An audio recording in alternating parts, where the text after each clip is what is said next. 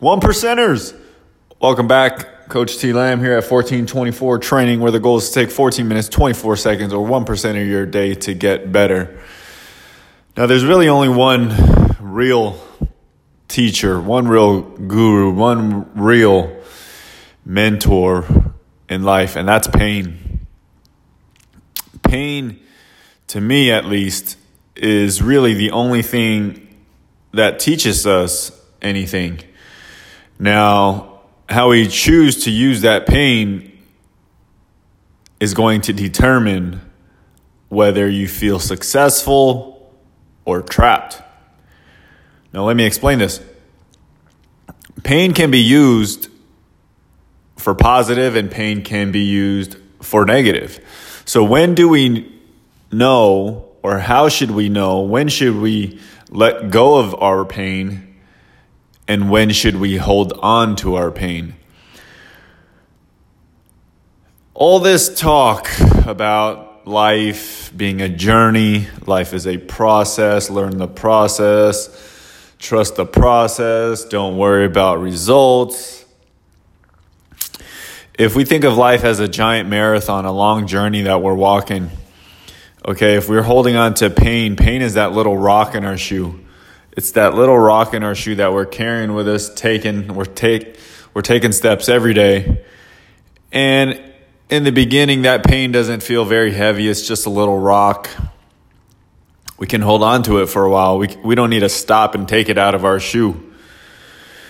Now, over time, if we keep stepping on that rock, that rock is going to blister up our feet. It's going to cut a hole through our sock. You know, it's going to leave a really painful point every time we step. That's what happens over time if you do not let go of something. You get bitter, you get angry. And for some reason, people like to carry this rock and leave that rock in their shoe along their journey. They like to use it as a reminder of when someone betrayed them or did something really bad so they like to bring up that rock. They like to stop and like, hey, look at this rock. That's what you did to me. You stabbed me in the back. You didn't do this. You never showed up for me. You were a bad parent. You were a bad coach. Um, people like to use that, you know, use it against people, and it just makes us bitter as we get old. Um, my parents are divorced, so being a single parent. Um, my mom had a lot of shortcomings because she was taking on a lot of responsibility. My dad was never there, so I can always pin these things on my parents or lack lack of parenting for my struggles in life. But I won't. But I don't anymore. I used to, but I don't anymore. These are all things that I let go, that pain that pain of not having your parent show up to any of your sporting activities um, for the whole life of my sporting career. Now I'm training kids and I see parents at their games. I see parents shelling out money for me to train their kids. It's ridiculous. You know, I can use that pain every time I see that parent show up and drop their kid off at practice, at training and just remember that my mom never showed up to any single one of my games. My dad was never there ever to take me to practice. You know, I have no memories, no fond memories. And I used to hold this against my mom. And uh, I don't know when I let it go, but I let it go a long time ago. And I forgive her for that.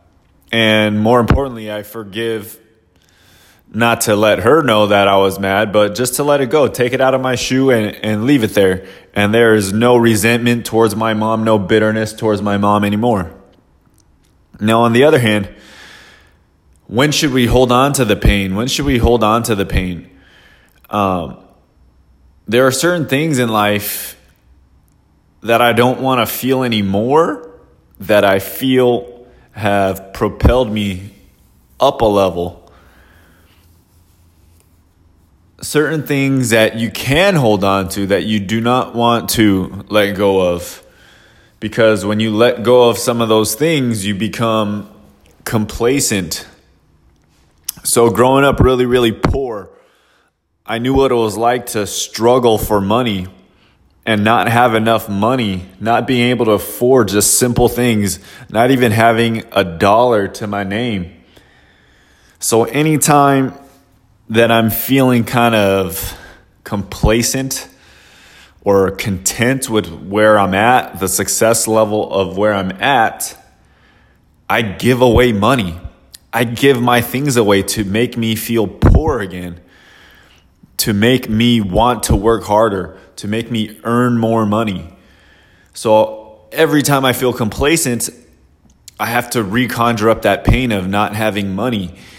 And the only way to do that for me right now is to give away more things. Give away more things to bring back those feelings of struggle, of having to work really hard for a dollar, how to create money out of nothing. You have to tap into those pain points for you to be successful. Now, if you don't have any of those pain points, it's going to be hard for you to be successful, any of those adversities. So you have to create adversity. So, those are my thoughts on when to let go of pain and when to hold on to it. Um, pain is kind of tricky. As you get older, as you go further in your journey, the pain will either propel you or really just turn you into a bitter, old, resentful person. Now, choose wisely as you choose, as you go about your day, as things bug you, as things get annoying, as they become painful. Use them however you want. Hold on to some, let go of others. That's all I got. Coach C. Lamb out.